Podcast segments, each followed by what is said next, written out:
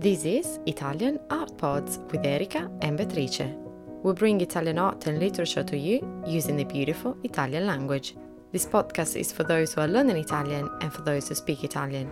Subscribe to this channel and follow us on your favorite social media. If you're learning Italian, visit our website italianartpods.com and become a member to receive exclusive content. Enjoy your listening. Niccolò Ugo Foscolo dei Sepolcri. Penso che, bene o male, tutti voi abbiate almeno un parente, un amico o anche semplicemente un conoscente passato a miglior vita. E penso che, molto probabilmente, il corpo di questa persona sia stato sepolto o cremato e che la sua lapide si trovi in un cimitero. E ora vi pongo una domanda. Vi siete mai soffermati a riflettere sul ruolo del cimitero? Siete grati di avere un posto fisico da visitare quando pensate ad una persona defunta? Oppure non andate mai al cimitero e preferite il posto immateriale del vostro cuore e dei vostri ricordi? E cosa vorreste per voi stessi? Considerate importante che il vostro corpo o le vostre ceneri siano conservate in un qualche luogo oppure no? Ma soprattutto, perché? Niccolò Ugo Foscolo aveva delle opinioni ben precise a riguardo, nate in particolar modo a seguito dell'editto emanato da Napoleone nel 1804 ed esteso all'Italia nel 1806. Per motivi igienici, politici e sociali, l'editto sanciva il divieto di seppellire corpi di persone illustri nelle chiese e il divieto di utilizzare lapidi e segni di distinzione per le tombe degli aristocratici. Foscolo, in risposta a tale editto, scrisse l'opera intitolata Dei Sepolcri, opera scritta in versi. Ed è proprio quest'opera il soggetto dell'episodio di oggi. Ma prima di tutto rispondiamo alla domanda che ci consentirà di comprendere meglio l'opera. Chi era Niccolò Ugo Foscolo? Cercherò di rispondere brevemente. Quando pensate a Foscolo, cercate di immaginarvi un personaggio affascinante e allo stesso tempo irrequieto Foscolo era un uomo pieno di vita, di passioni, di ambizioni e ideali. Era un animo agitato, pronto all'azione e fedele ai suoi valori. Nacque nel 1778 in una famiglia borghese presso l'isola greca di Zante, all'epoca chiamata Zacinto, e parte della Repubblica Veneziana. Fece gli studi umanistici e fin da giovane dimostrò un grande interesse per le questioni civiche e politiche. Coltivò ideali repubblicani e giacobini. Le sue idee politiche gli causarono un po' di guai con l'autorità, tant'è che dovette spesso trasferirsi proprio a causa di tensioni politiche. Era un fervente seguace della Rivoluzione francese, portatrice di nuovi valori sociali. Stimò Napoleone finché non si sentì tremendamente deluso dal Trattato di Campoformio nel 1797. Nel trattato Napoleone si accordò con l'Austria, causando la fine della Repubblica di Venezia, suo paese natale, che divenne così dominio dell'impero austriaco. Foscolo fu una delle prime figure intellettuali a non vivere di rendita e senza porsi al servizio del potere. Era un libero intellettuale che lavorò come ufficiale dell'esercito, come professore universitario e traduttore, oltre che scrittore. La letteratura aveva per lui un'utilità sociale e civile. Lo scrittore, il poeta, aveva quindi un ruolo molto importante nella società. Ed è forse proprio questo valore civile e sociale che Foscolo vedeva nella letteratura che lo spinse a scrivere l'opera dei sepolcri. Opera scritta di getto proprio dopo l'emanazione dell'editto nel 1806. Passiamo ora dunque a parlare dell'opera, anche se molto altro ci sarebbe da aggiungere sulla vita e sulla poetica pre-romantica di questo personaggio, al quale dovrò sicuramente dedicare un altro episodio in futuro.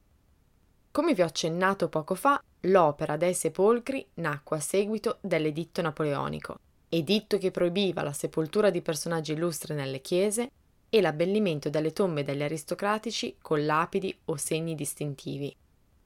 Entrambi i divieti andavano ad alterare fortemente le usanze del territorio italiano. Di conseguenza, l'editto sollevò non poche discussioni. Foscolo inizialmente si schierò a favore dell'editto. Foscolo non era un religioso ed aveva una visione filosofica piuttosto disillusa. Quale senso ha una tomba quando la morte ha messo fine ad una vita che ora è diventata cenere? La tomba sarebbe solo un'illusione di immortalità e dato che è solo un'illusione, la tomba non ha nessun valore. Successivamente però Foscolo cambiò la sua visione ed è questa sua visione che troviamo nell'opera dei sepolcri. Sono tre i grandi motivi per cui Foscolo si ricredette. Iniziamo dal primo. Per Foscolo la tomba permette, per dirlo con le parole poetiche da lui usate, la corrispondenza di amorosi sensi. Cerchiamo di capire questa espressione.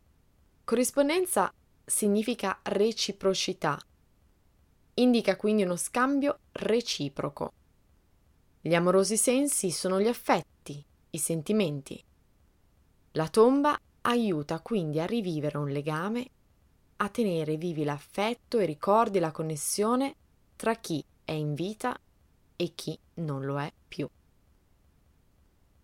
Il sepolcro, la tomba, ha quindi un valore consolatorio permette alla persona che ha perso un parente o un amico di sentirsi meno sola. Ma non è tutto.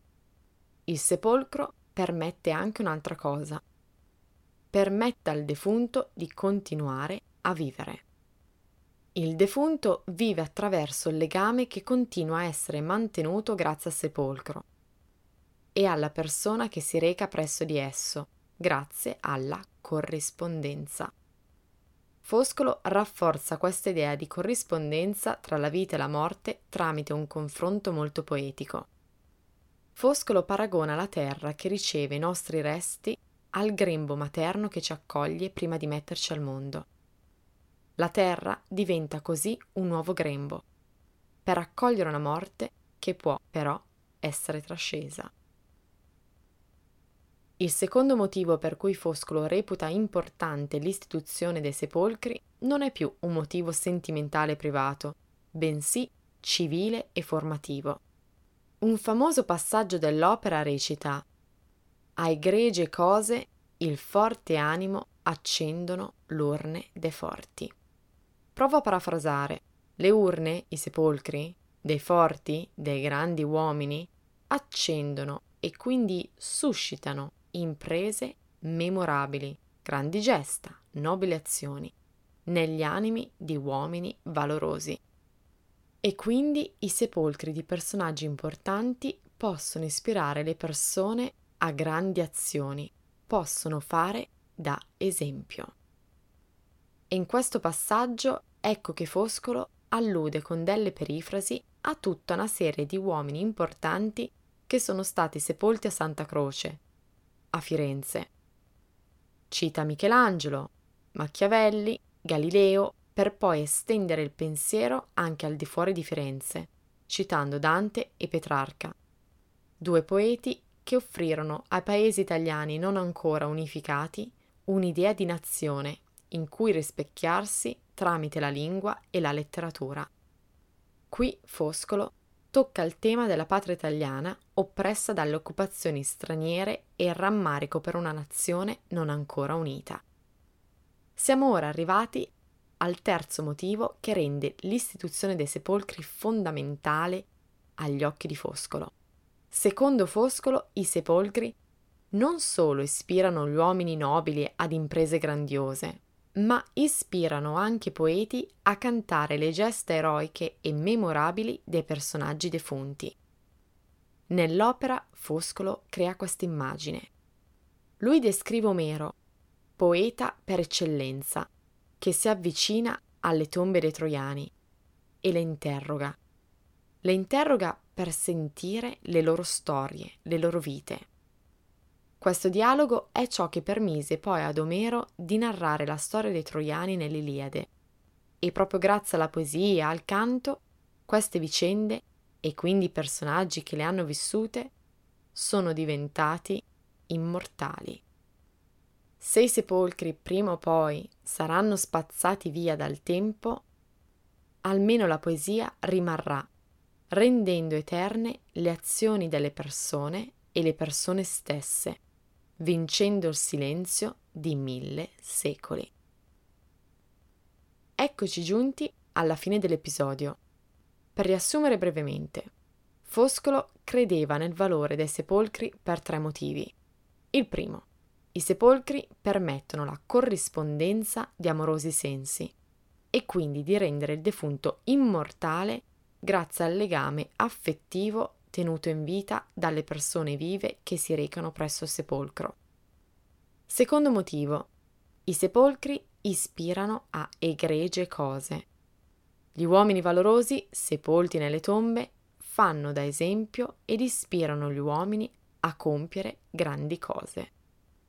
Terzo motivo, i sepolcri ispirano i poeti a cantare le gesta degli uomini e a renderli quindi immortali. E voi cosa ne pensate di questi motivi? Ne togliereste alcuni o ne aggiungereste altri? You've been listening to Italian Art Pods. Don't forget to subscribe to this channel and leave your review. You can also follow us on your favorite social media platform. Visit our website italianartpods.com to receive exclusive content, get in touch, or make a donation if you're enjoying the show. Thank you for listening.